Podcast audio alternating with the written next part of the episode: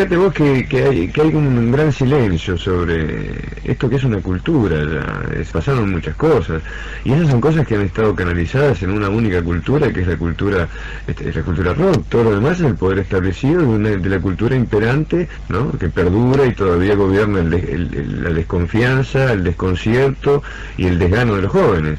Entonces digo, negar que eso es una cultura. Lo único que tiene es una cultura con características peculiares. De movida no busca el poder.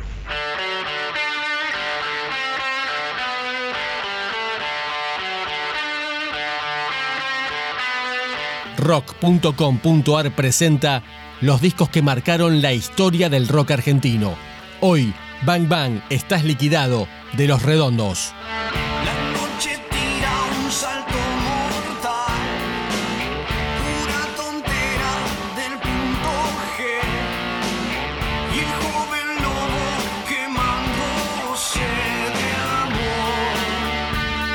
En este especial de rock.com.ar vamos a repasar la historia de este trabajo que con nueve canciones y poco más de media hora de duración lo llevó a debutar en obras.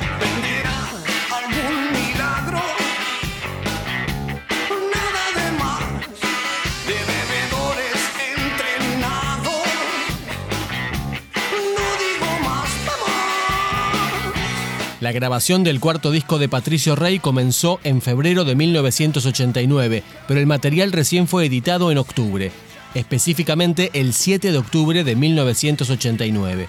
Pero no nos adelantemos, porque todo ese año fue determinante, tanto para la banda como para el rock argentino.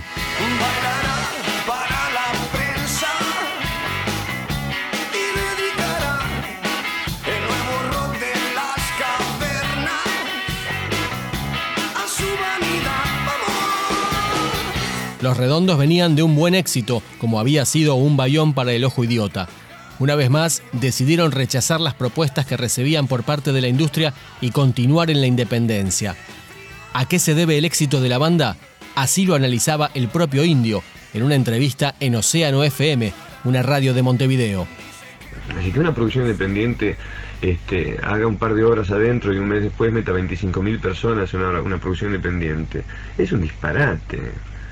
Ahora, eso no sucede porque seamos unos tipos que tenemos todo, todo el contrario, pasó porque la gente se encariñó con esta banda, como, como se encariña con los distintos, con, con, con, distintos, vamos allá, no, no porque uno sea artista, pero para, para decir con los artistas populares, por esas cosas que no tienen que ver con las virtudes intrínsecas que tenga el grupo musical o el cantante o el actor pasa algo, sucede algo, no se sabe por qué motivo, y en este caso está claro, porque esta no es una producción independiente que no ha tenido la posibilidad de proyectarse a través de una, de una estructura o de una estrategia este, de, de, business. Todo lo contrario, es decir, la gente nos fue llevando, hasta, como vos bien decís, hasta lugares que no han sido los más cómodos para uno, ¿no? Es decir, uno por ahí todavía extraña otros ámbitos, tiene hábitos donde que se dan mejor por ahí en un ámbito donde hay eh, una menor cantidad de gente, ¿no? Este, entonces pasa todo lo contrario. Yo no sé por qué pasa esto. Yo puedo, uno, eh, cuando digo no sé es porque no, me atrevo a decirlo. decir, yo lo que creo es que quizá las cosas no se... Eh, hay una cultura que yo le llamo la cultura rock, que es una cultura que abarca todas las tres décadas y un poco más que están planteándose con distintas modificaciones estéticas los mismos problemas, que son esos jóvenes que le están diciendo a los que detentan el poder que no les gusta el mundo que les dejan. Y que quizá ahí es donde se vincula un tipo de, de un vejete como yo con un pibe de 12, 13 años que me va a ver y canta las canciones que yo hago. Bueno, eso, punto. Después, ¿por qué de pronto este, puede una banda, una producción independiente, no solo no con el apoyo, sino a veces con también los obstáculos que te pone toda la estructura del business, porque no quiere que prosperen las producciones independientes, quieren que los números exitosos pasen por, por su ficha. Entonces, ¿por qué eso pasa? Bueno, no sé cómo explicarlo, no tengo una, no hay fórmulas para decirlo, no. Y este, pero sucede eso, ¿no?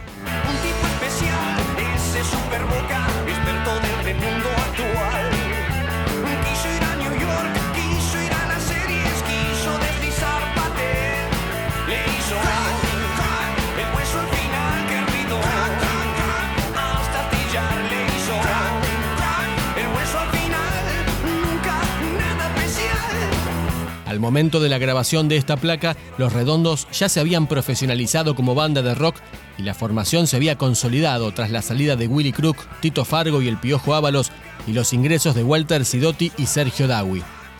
Dos años puede ser poco tiempo en la historia de una banda, pero en la vida de los redondos el último tramo de la década de los 80 fue sin dudas un antes y un después. Fíjate que eh, cuando uno se compromete de esta manera, cuando uno eh, dice eso que parece tan extraño de que la poesía pasa a través de uno, no está queriendo decir simplemente una frase.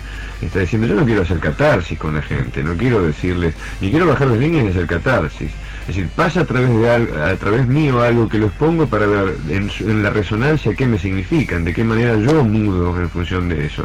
Entonces, por eso es que digo que yo no me puedo hacer cargo de esas letras. ¿eh? Es decir, porque esas letras no significan nada es decir, como están pasando atrás mío son como visiones que uno tiene de cómo responde uno como papel indicador de la vida. Pum, bueno, tin, qué sé yo. Eso no significa nada si no resuenan.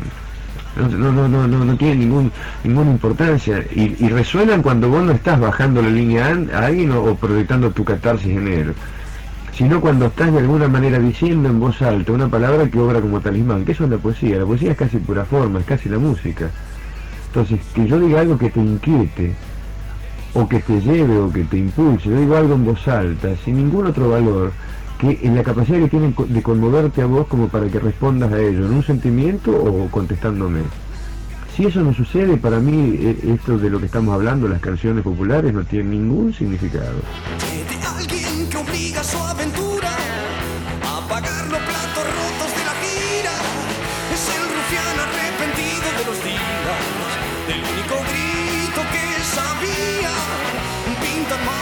las cosas para él,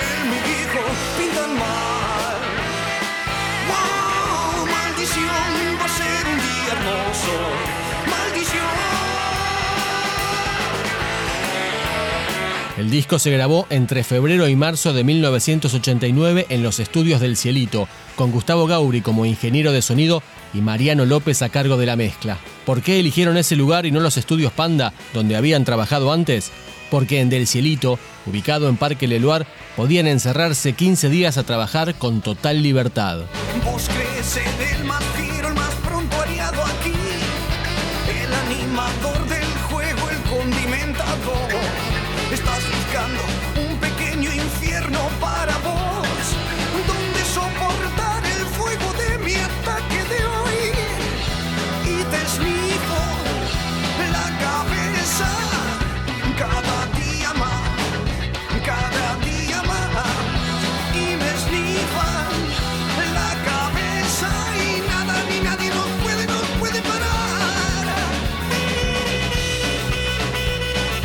Y así fue nomás.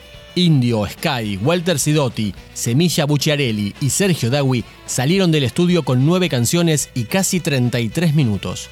El cuarto disco de Patricio Rey era una realidad.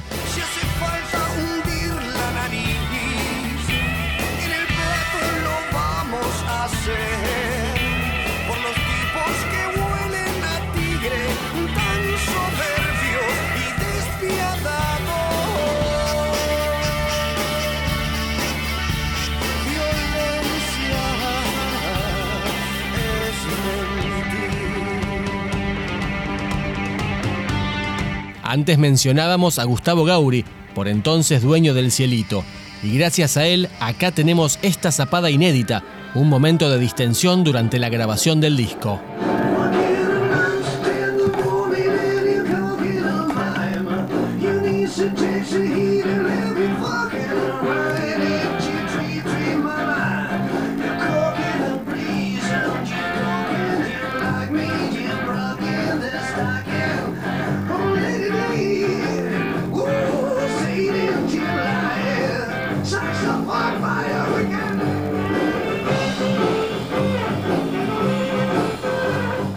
Algunos temas ya habían sonado en vivo, apenas dos semanas después de su salida a disquerías, Bang Bang era presentado en el escenario de Satisfaction. Esta grabación no tiene buena calidad, pero vale la pena escuchar este rescate de cómo sonó la banda esa noche del 20 de octubre de 1989.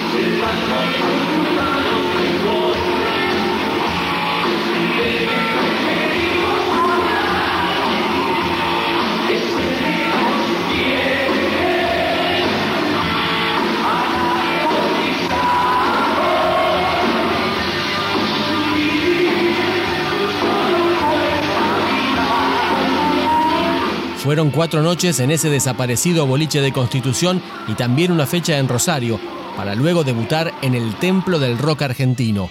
Los Redondos desembarcan en obras los días 2 y 3 de diciembre de 1989 y así sonaron en uno de los hechos más importantes en la historia de la banda.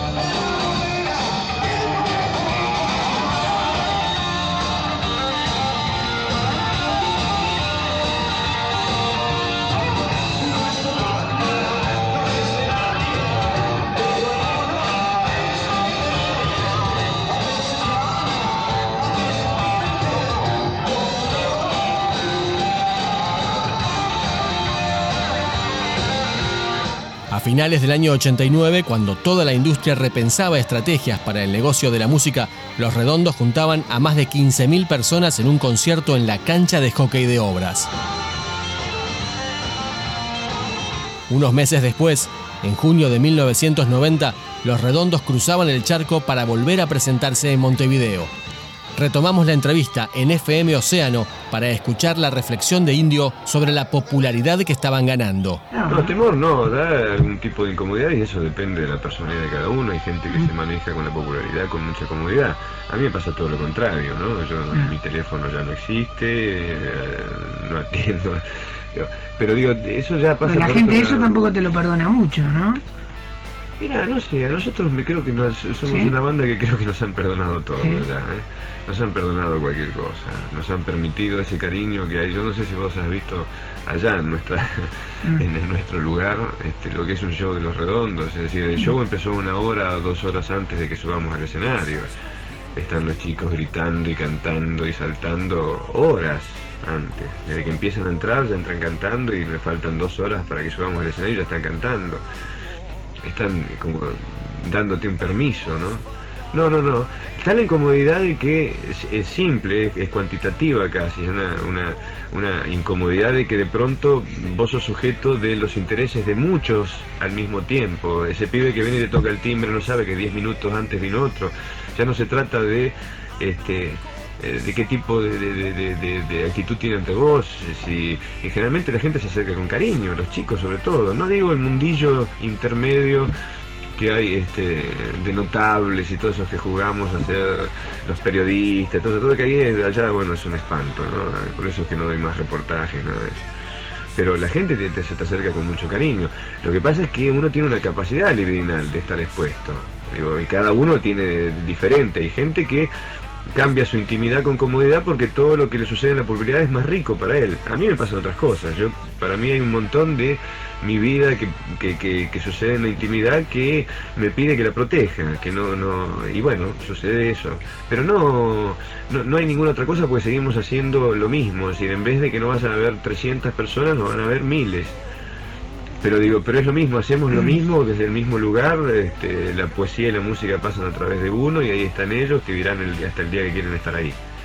Es este show son los redonditos de Recoto, los redonditos nosotros somos nosotros y no toda la gente que va. Eh, el show nuestro, si vos le quitaras ese magnetismo que da la gente con ese permiso que yo te estoy diciendo, yo no sé si queda mucho de esto, ¿no? De esta banda no creo que quede mucho.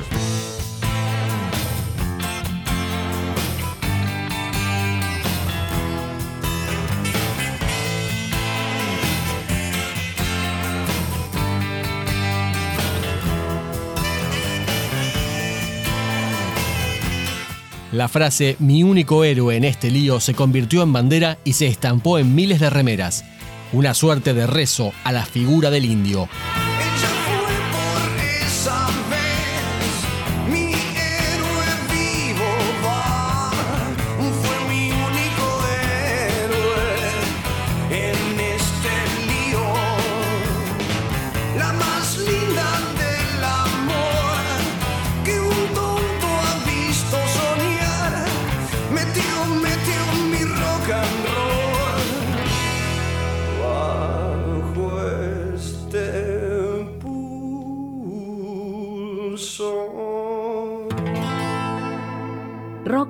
rock.com.ar